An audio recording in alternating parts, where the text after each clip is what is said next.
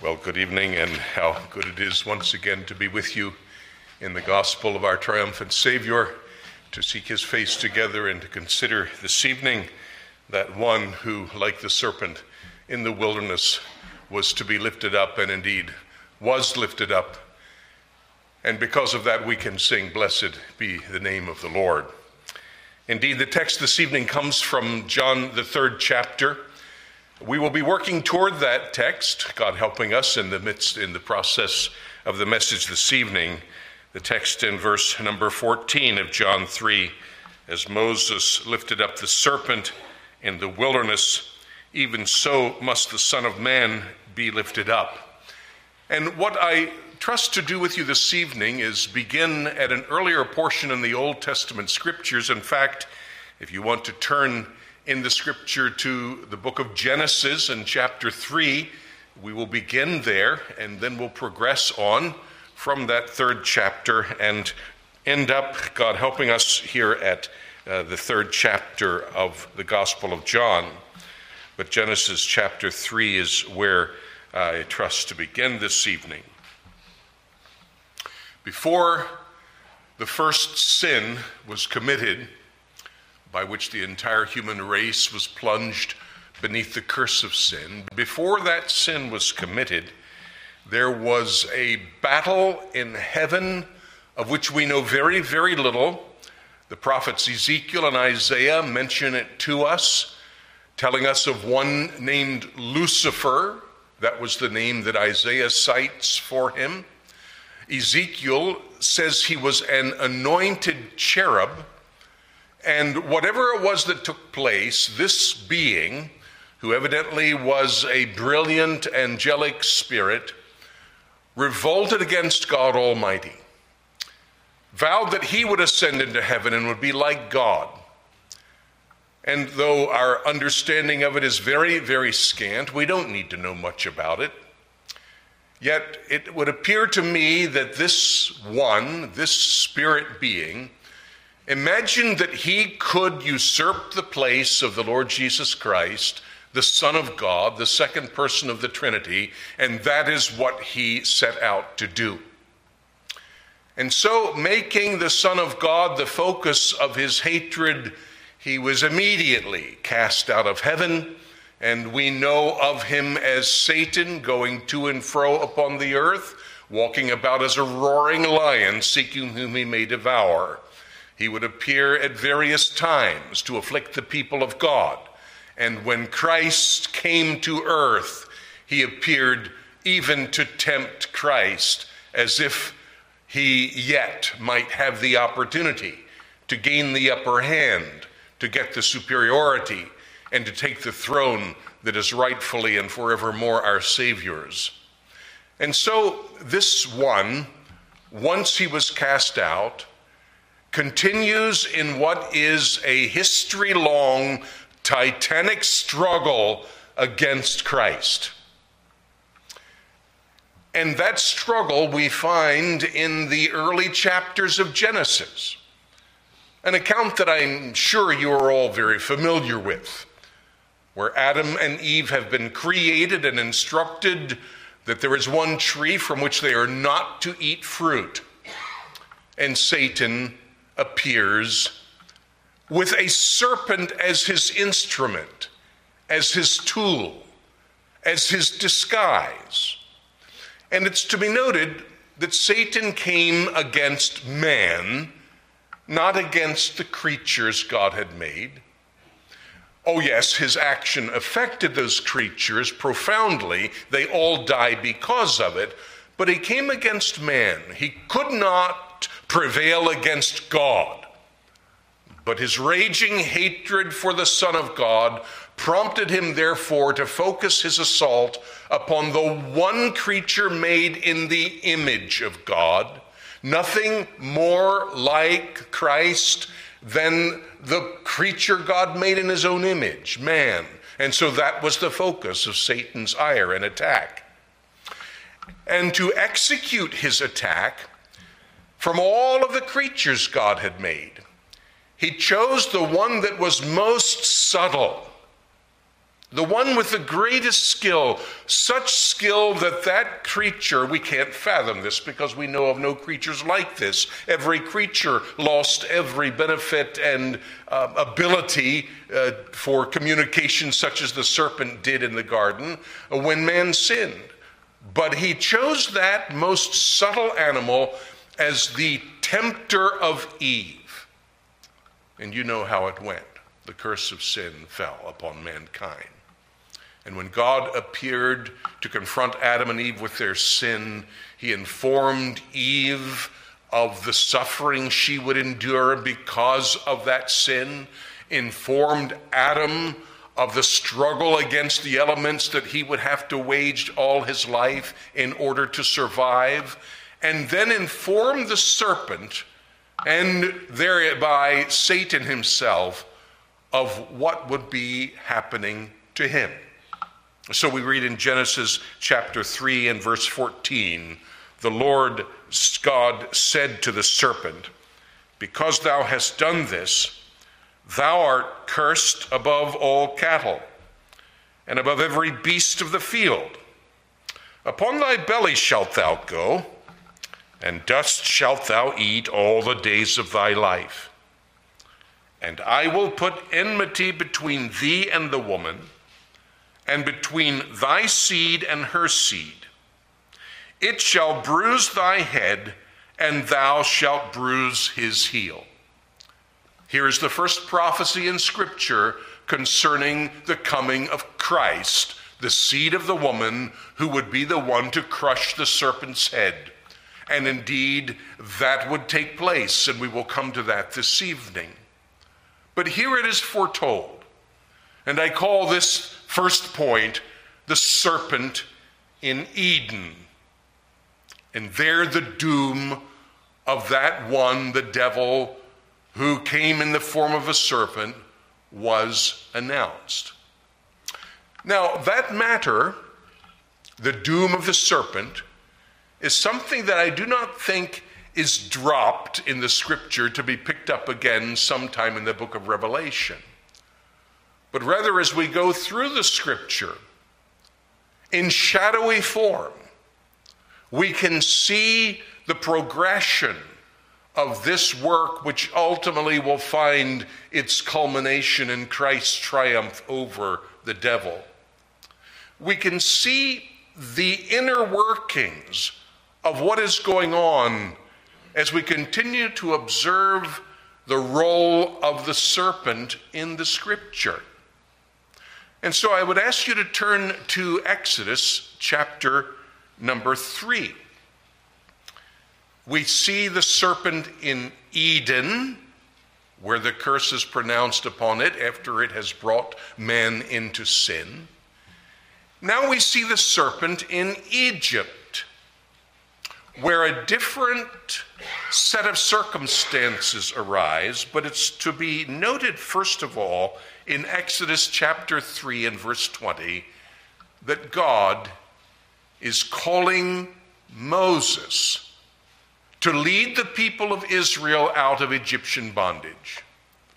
The book of Genesis, as you know, begins with creation and continues through to the time that the chosen people of Israel are taken into Egypt. And then Exodus begins with their enslavement and the deliverance of them from that enslavement. And in Exodus chapter 3 and verse number 20, God says to Moses, I will stretch out my hand. Let us not forget whose hand it is. I will stretch out my hand, God says, and smite Egypt with all my wonders which I will do in the midst thereof, and after that he, Pharaoh, will let you go. And so we go now to chapter 4 and verse 1 of Egypt. And as God is sending Moses into Pharaoh's circles to seek the deliverance of the people of Israel, Moses answered and said, But behold, they will not believe me nor hearken unto my voice, for they will say, The Lord hath not appeared unto thee. And the Lord said unto him, What is that in thine hand? And he said, A rod. And he said, Cast it on the ground. And he cast it on the ground, and it became a serpent. And Moses fled from before it. I would have too. And the Lord said unto Moses, Put forth thine hand and take it by the tail. And he put forth his hand and caught it, and it became a rod in his hand, that they may believe that the Lord God of their fathers, the God of Abraham, the God of Isaac, and the God of Jacob, hath appeared unto thee. And so now Moses is given this miraculous sign by which it will be demonstrated to the people in Egypt who are captive Egyptian uh, Israelites that indeed Moses comes with supernatural divine power. That when he says that he is sent of God for their deliverance, it is correct. He is indeed the miracle working mouthpiece of God. And with this miracle of the rod cast down to become a serpent, Moses will go forward in the work he is called to do.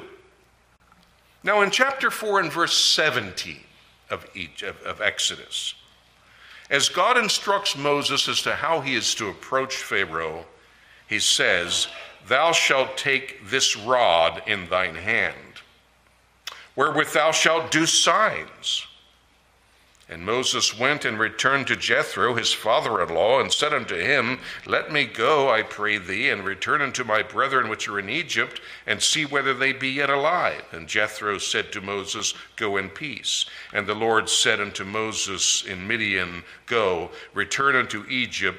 For all the men are dead which sought thy life. And Moses took his wife and his sons, and set them upon an ass, and he returned to the land of Egypt and Moses took the rod of God in his hand. Very clearly, there is a significance now attached to this rod. Moses will not go without it. This rod, which supernaturally had turned from a rod to a serpent, and then from a serpent back to a rod again. Something is going on here which is larger and greater than mere physical activity or magic of man. We go to chapter 7 of Exodus. And God is speaking to Moses again concerning his work. At verse number 9 of chapter 7, when Moses, when Pharaoh shall speak unto you, saying, Show a miracle for you, then thou shalt say to Aaron, Take thy rod and cast it before Pharaoh, and it shall become a serpent. And Moses and Aaron went in unto Pharaoh, and they did so as the Lord had commanded.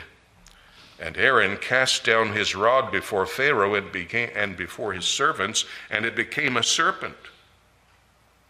Then Pharaoh also called the wise men and the sorcerers.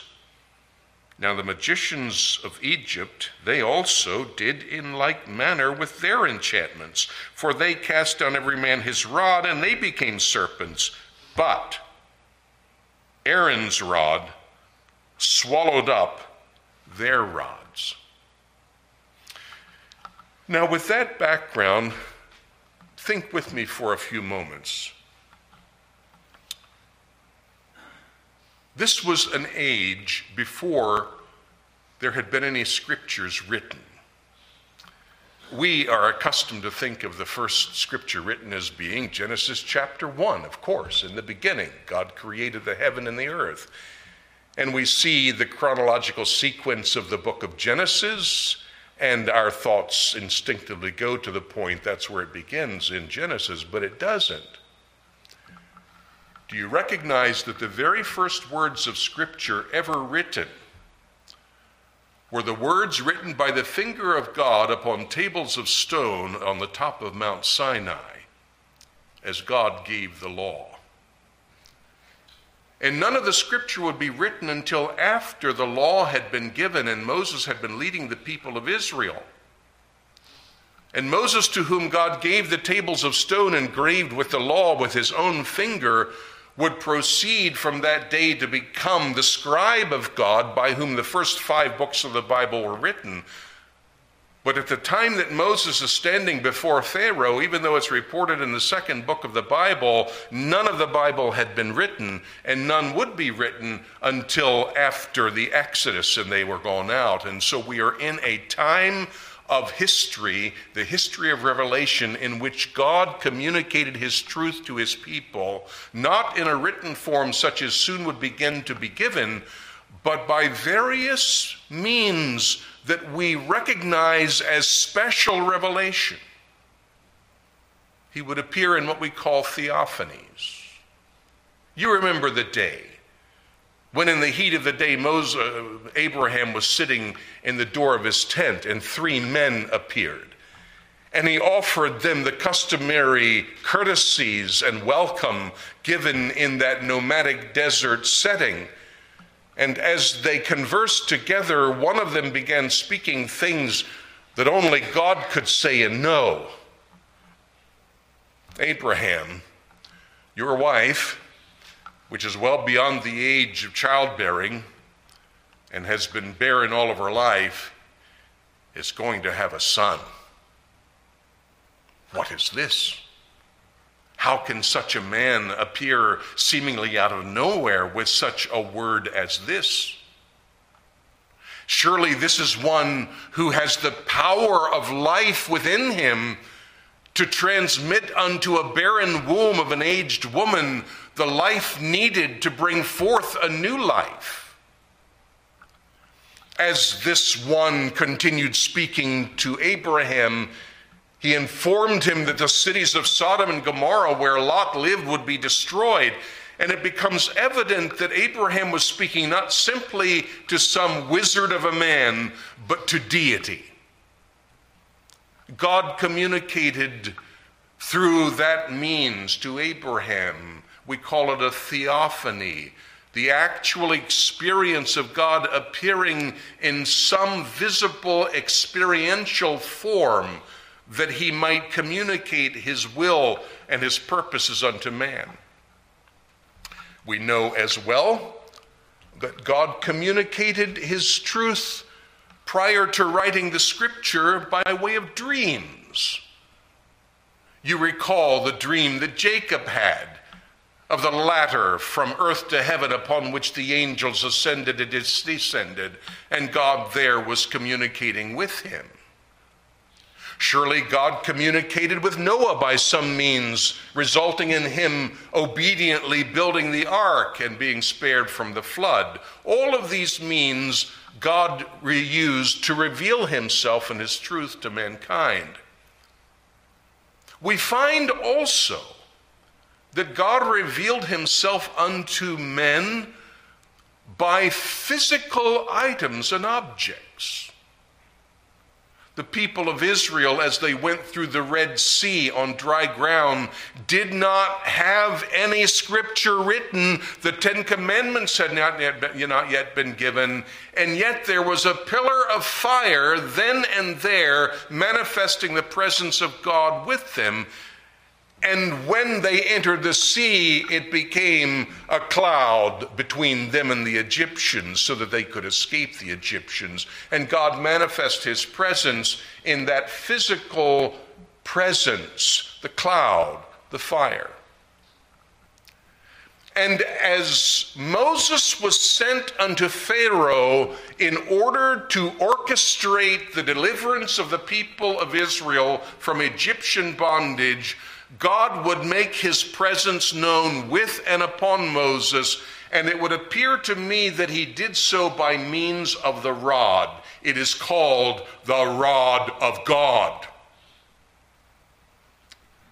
And thus, Moses has come to recognize that the rod turning into a serpent is certainly nothing he has done, but that that rod, by its very presence, it's the manifestation of the presence of one who can transform it from a mere rod into a serpent and then from a serpent back into a rod again. He understands what God has said that we looked at in chapter 3. I will stretch forth my hand, and now it is evident that God's hand stretched forth is in the form of a rod that is in the hand of Moses.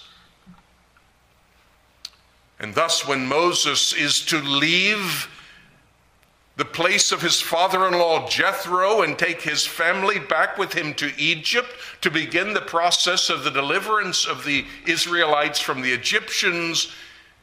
He packs up his family, but the writer of Scripture, Moses, is careful to include, and Moses took the rod of God in his hand. And the rod, I believe, was a visible, tangible manifestation of the presence of God, of Christ the deliverer, who always comes for the deliverance of his people, as Moses went to Egypt. And so we do not see the end of the rod simply with this. If you look further with me at chapter 7 and verse 15 of Exodus, the instruction is given Get thee to Pharaoh in the morning Lo, he goeth out into the water, and thou shalt stand by the river's brink against he come, and the rod which was turned to a serpent shalt thou take in thine hand. Thus saith, verse 17, Thus saith the Lord. In this thou shalt know that I am the Lord. Behold, I will smite with the rod that is in thine hand upon the waters which are in the river, and they shall be turned into blood. Verse 19 and the Lord spake to Moses, saying to Aaron, Take thy rod, and stretch out thine hand upon the waters of Egypt, upon their streams, upon their rivers, and upon their ponds, and upon all their pools of water, that they may become blood. And that there may be blood throughout all the land of Egypt, both in vessels of wood and vessels of stone. And Moses and Aaron did so as the Lord commanded, and he lifted up the rod and smote the waters that were in the river, in the sight of Pharaoh and in the sight of his servants, and all the waters that were in the river were turned to blood. We go to chapter 8 of Exodus in verse number 5. And the Lord spake unto Moses, saying unto Aaron, Say unto Aaron, Stretch forth thy hand with thy rod over the streams, over the rivers, and over the ponds, and cause frogs to come up upon the land of Egypt. And so there came the plague of frogs. And then we look at chapter 8 and verse number 16.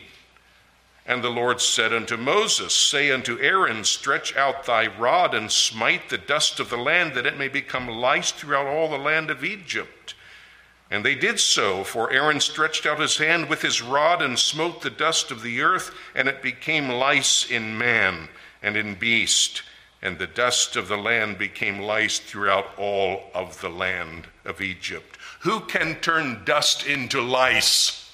The same one who turned dust into Adam, creating him from the dust of the ground.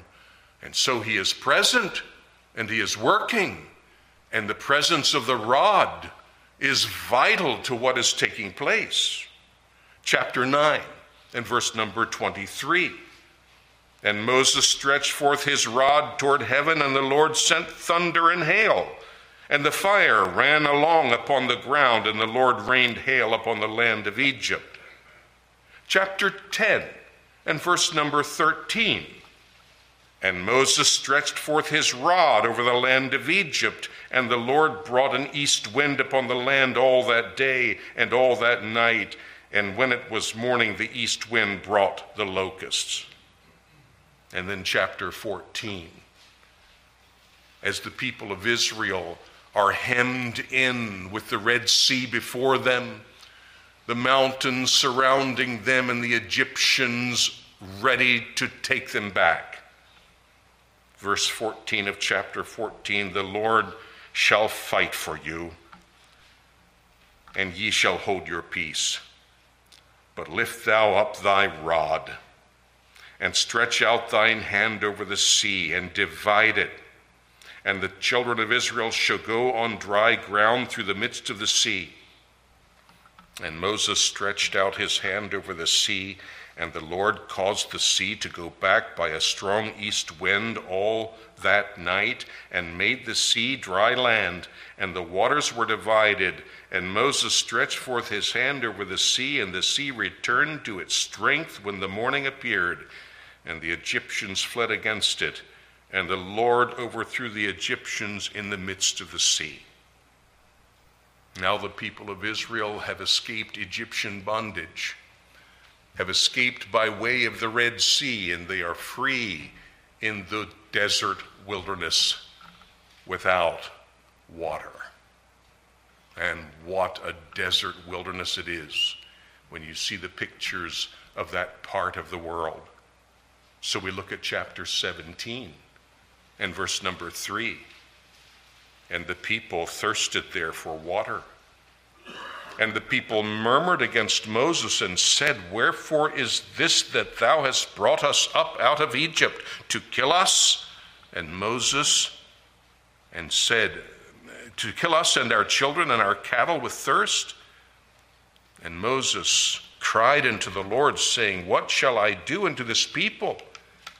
They be almost ready to stone me. And the Lord said unto Moses, Go on before the people and take with thee of the elders of Israel and thy rod, wherewith thou smotest the river. Take in thine hand and go. Behold, I will stand before thee there upon the rock in Horeb, and thou shalt smite the rock, and there shall come out water of it, that the people may drink. And Moses did so in the sight of the elders of Israel. And then we read on in that 17th chapter of Exodus, and we find that the children of Amalek came out against the people of Israel. Here they were, a defenseless multitude out in the midst of the desert, without food Without armies or defense, they had just escaped from Egypt, and the Amalekites come after them, and in a manner that was most disgraceful and cowardly. And so, verse 2 of chapter 17, speaking to the children of Israel, and take of every one of them a rod. I'm sorry, I'm in the wrong place there. Verse number 9 of chapter 17. And Moses said to Joshua, Choose us out men and go out, fight with Amalek. And tomorrow I will stand on top of the hill with the rod of God in mine hand. And you know the story that follows. There Moses was on the top of the hill with his hands aloft. And as long as his hands were raised, Israel was prevailing in its battle against Amalek. But his arms got tired and began to sink down. And as they sank down, Amalek would begin to prevail against Israel. And so Aaron and Hur came to his side to hold up his hands. And as long as his hands were held up aloft, Israel prevailed. And what we may be inclined to forget is that it was not simply the holding up of his hands, but we are told he had taken the rod of God in his hands.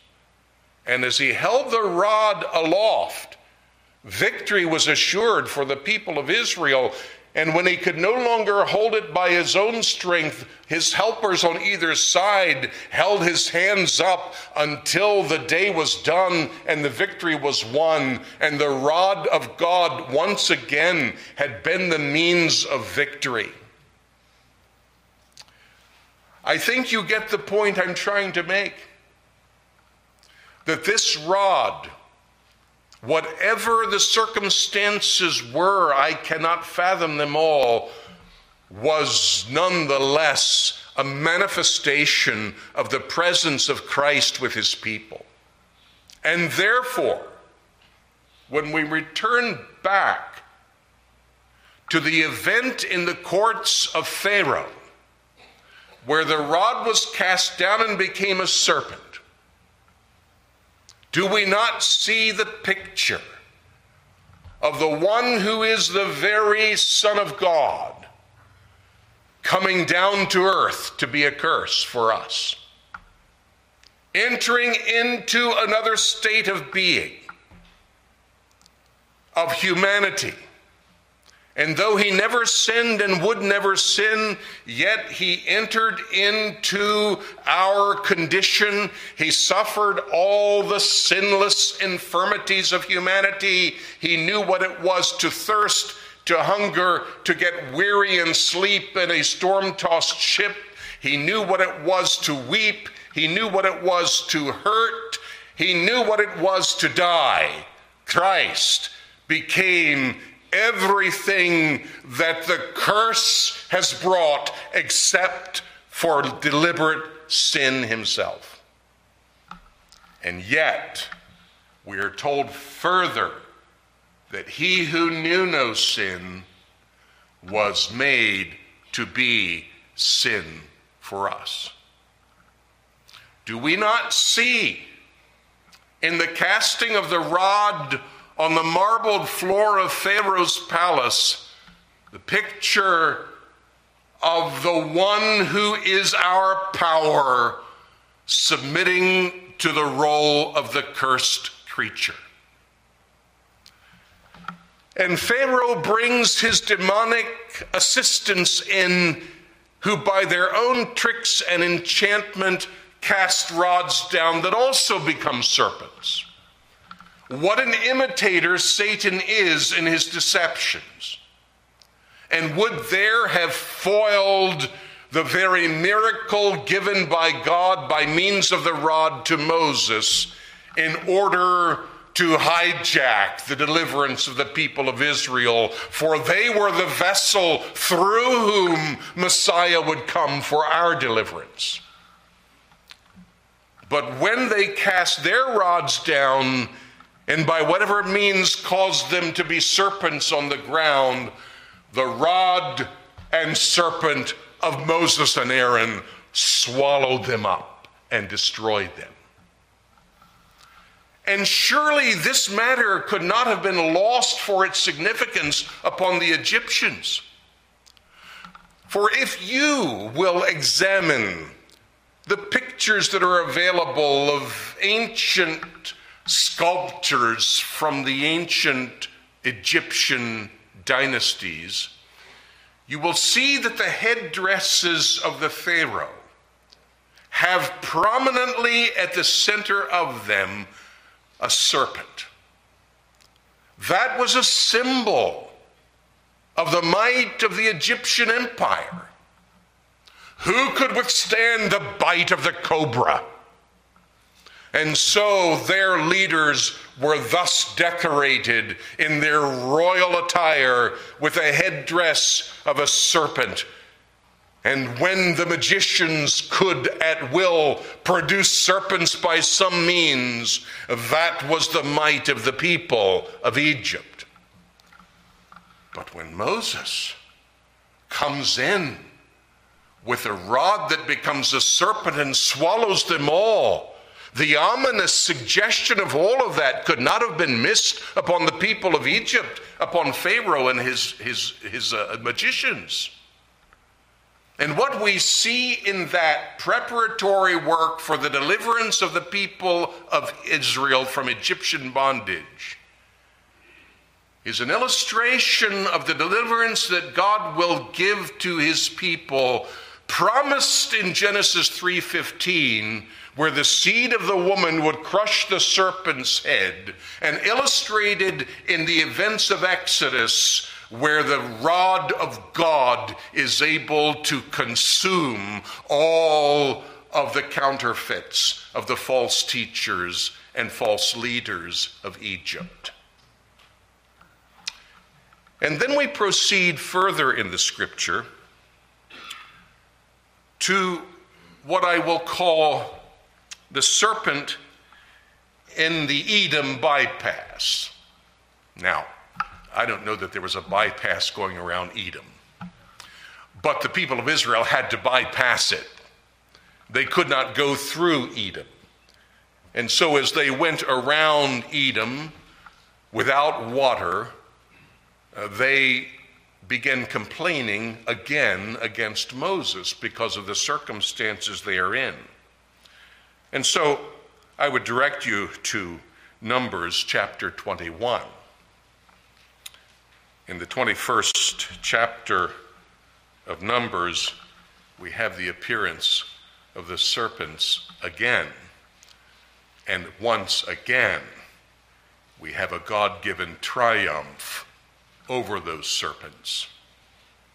Numbers 21 and verse 4. And they journeyed from Mount Hor by the way of the Red Sea to compass the land of Edom. And there they are going around Edom. So we've got the serpent of Eden, the serpent of Egypt, and now for alliteration's sake, the bypass of Edom and the serpent that is there. And the soul of the people was much discouraged because of the way. And the people spake against God and against Moses Wherefore have ye brought us up out of Egypt to die in the wilderness? For there is no bread, neither is there any water, and our soul loatheth this light bread. And the Lord sent fiery serpents among the people, and they bit the people, and much people of Israel died. Therefore, the people came to Moses and said, We have sinned, for we have spoken against the Lord and against thee. Pray unto the Lord that he may take away the serpents from us. And Moses prayed for the people. And the Lord said unto Moses, Make thee a fiery serpent, and set it upon a pole. And it shall come to pass that every one that is bitten, when he looketh upon it, shall live. And Moses made a serpent of brass, and put it upon a pole. And it came to pass that if a serpent had bitten any man, when he beheld the serpent of brass, he lived. Now we have the people in the wilderness facing these venomous serpents. Various ideas has been suggested concerning the concept of the fiery serpent some suggesting the fiery agony and heat and fever of their bite. Others suggesting, and perhaps uh, more on target, the coloration of these serpents, a reddish, copperish color, and thus a copper or brazen serpent was to be beaten out by Moses to place upon a pole. Whatever it was, the people were being bitten, and many of them had already succumbed to the venom of these vipers. What will they do? There is no medical procedure to help them. To be bitten is to be guaranteed of death and likely a miserable, agonizing, excruciating death at that. The people are humbled they recognize through this that indeed they have sinned against God by their grumbling, their ingratitude for the manna that He was giving them to eat. And they come to Moses, What can we do? And Moses beseeches God, and God instructs him to make this brazen serpent. And he makes it and puts it on a pole and tells the people, Look. Look at the serpent. Strange cure, we would say, but cure it was. For anyone who looked was healed. When you go to the doctor with an illness, it's unlikely that he says, Well, look at this and you'll be well.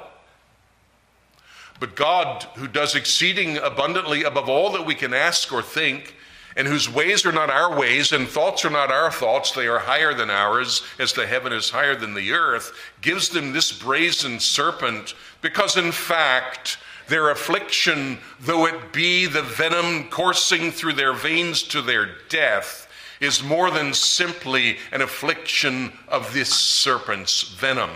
It is a venom of the serpent that had beguiled Eve in the Garden of Eden.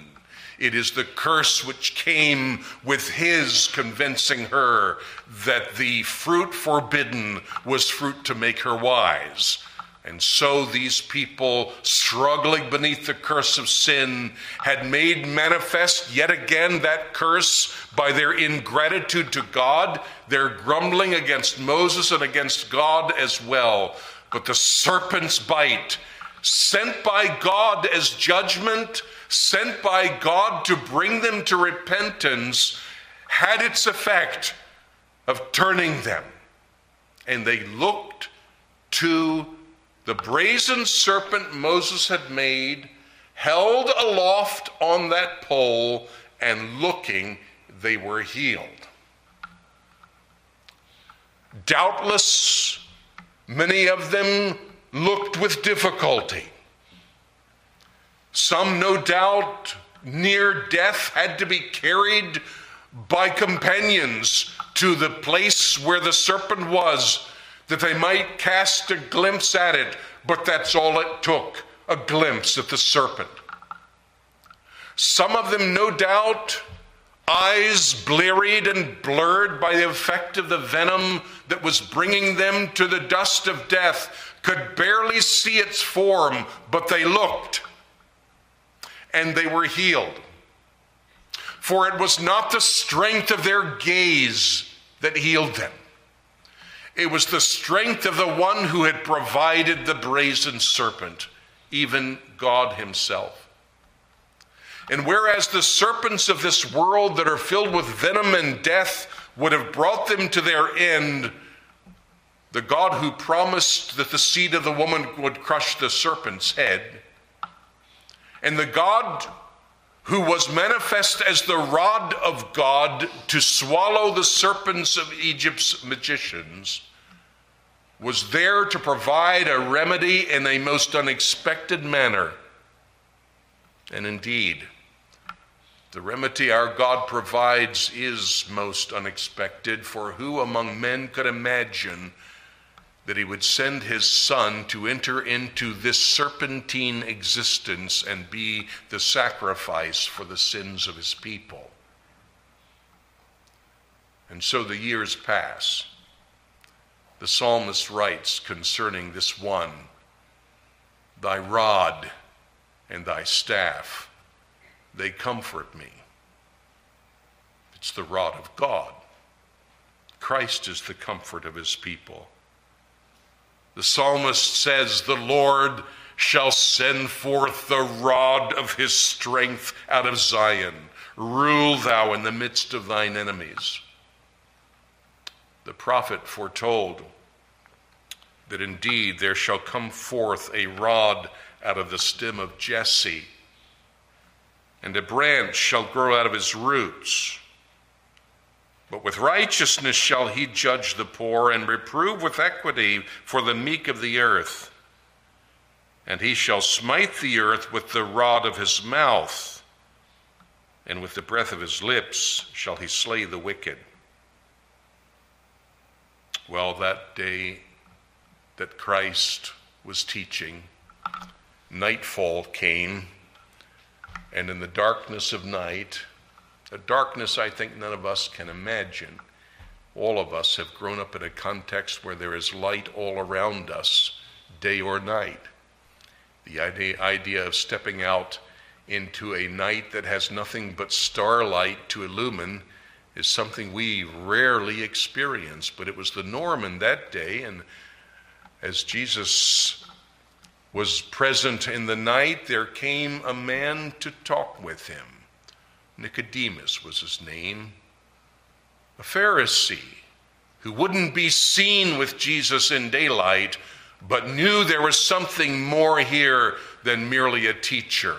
For this one was a teacher sent from God. This one had all of the marks of the rod of God, we may say. And he comes to Jesus and says, We know that you're a teacher sent from God. For no man can do these miracles that thou doest except God be with him. And so, just as the miracles of Moses given by God were the means by which his identity was confirmed as God's spokesman, so the miracles Christ had done had convinced Nicodemus that he was more than merely a teacher of the Jews. And as Jesus converses with Nicodemus, he says, Are you a teacher in Israel and don't know these things? That's a wonderful text to consider. I preached from that text several months ago to the congregation in Maryland. Nicodemus, Nicodemus, you should know these things. These are things of God.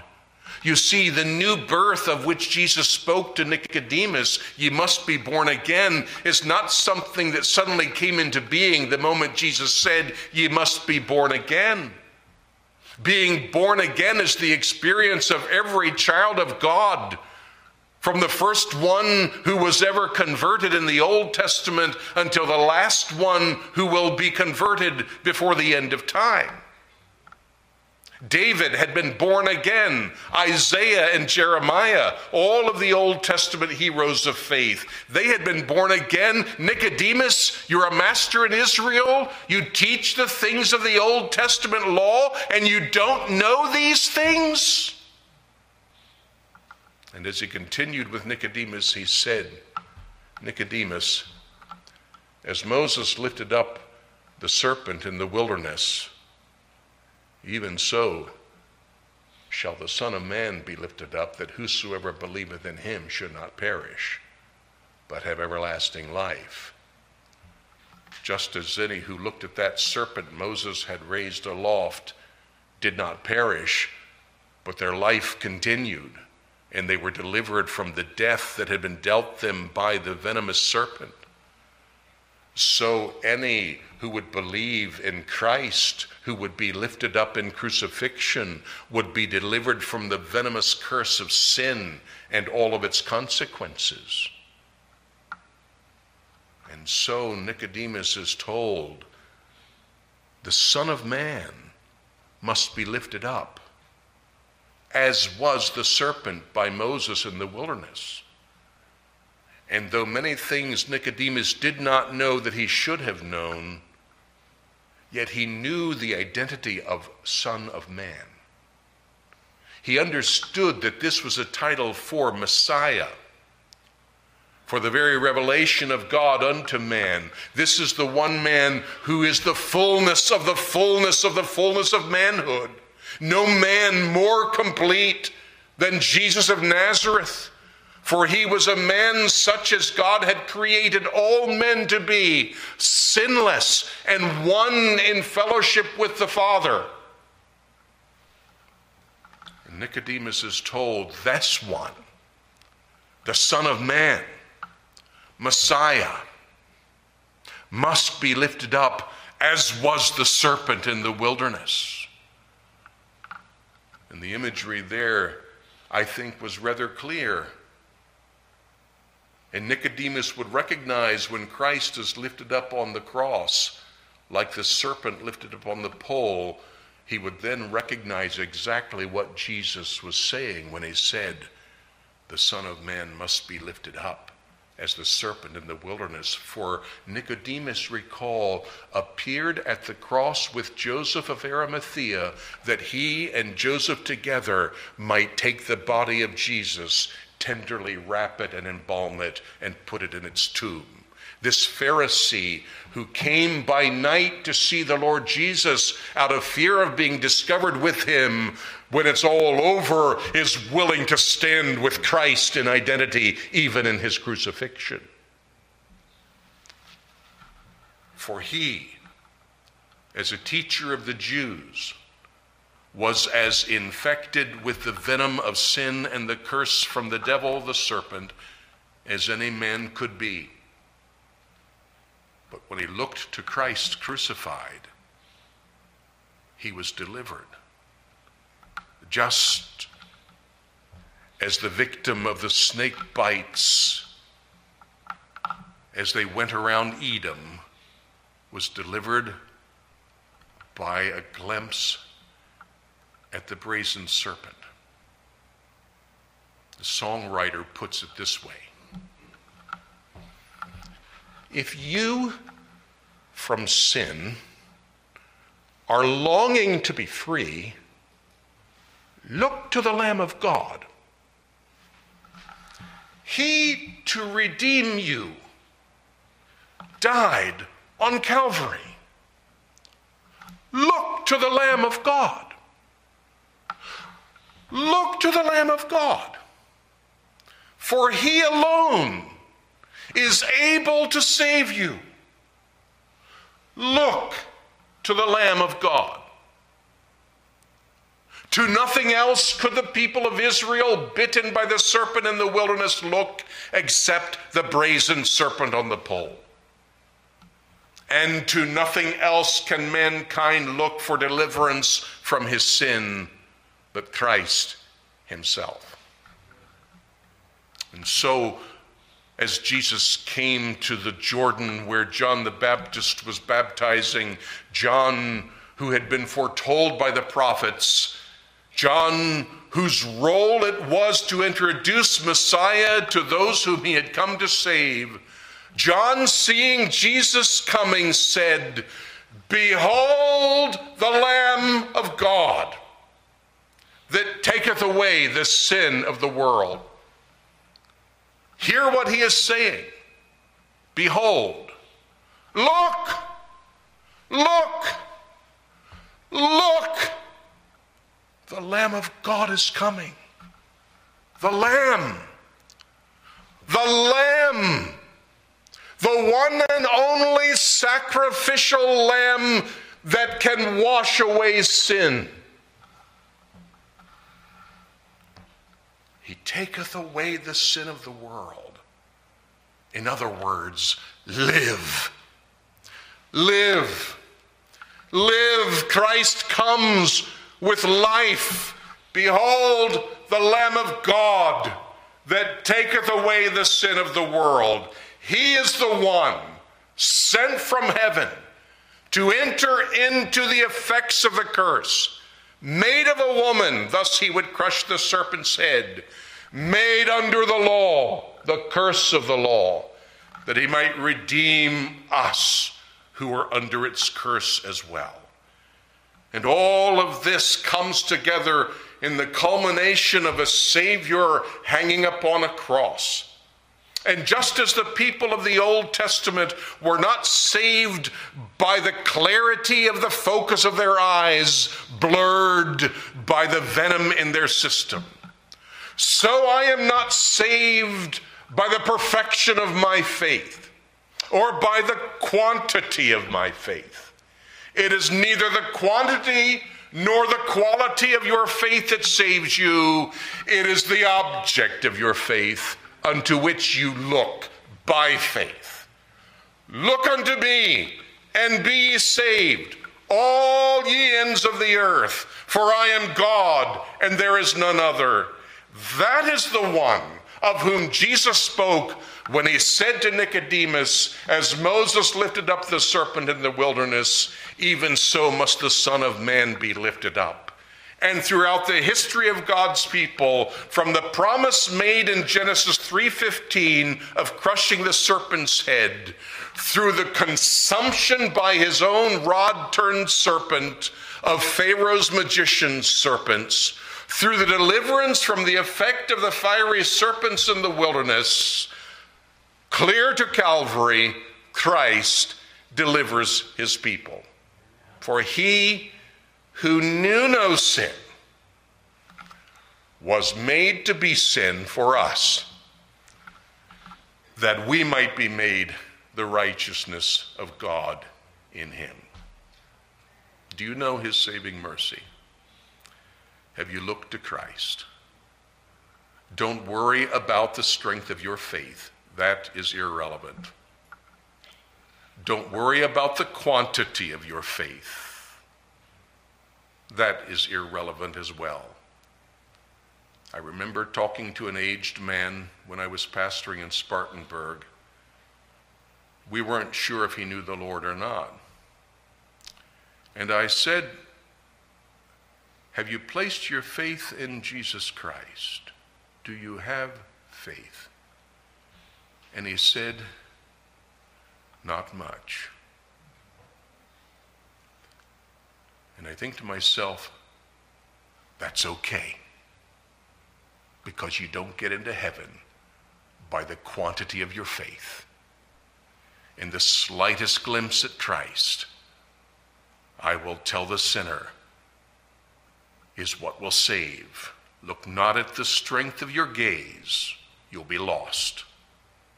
Look at the strength of the one upon whom you cast a feeble glance, and he will save you. And he'll give you more vision, more sight as well. Let's bow together as we pray. Mighty God and loving Father in heaven, we thank you that when the fullness of the time was come, God sent forth his Son, made of a woman, made under the law to redeem them that were under the law, that we might receive the adoption of sons. We thank you for the cure for sin's curse that is presented to us in the Word of God, that is completed in the person of Christ who by type and picture and shadow portrayed his saving work in so many means throughout the scripture. Grant that as we go to the word, we might see our Savior, that we might look upon him, that we might behold the Lamb of God as he appears throughout. Bless our time together tonight to the good of your people, to the glory of our worthy Savior. We pray in Jesus' name. Amen.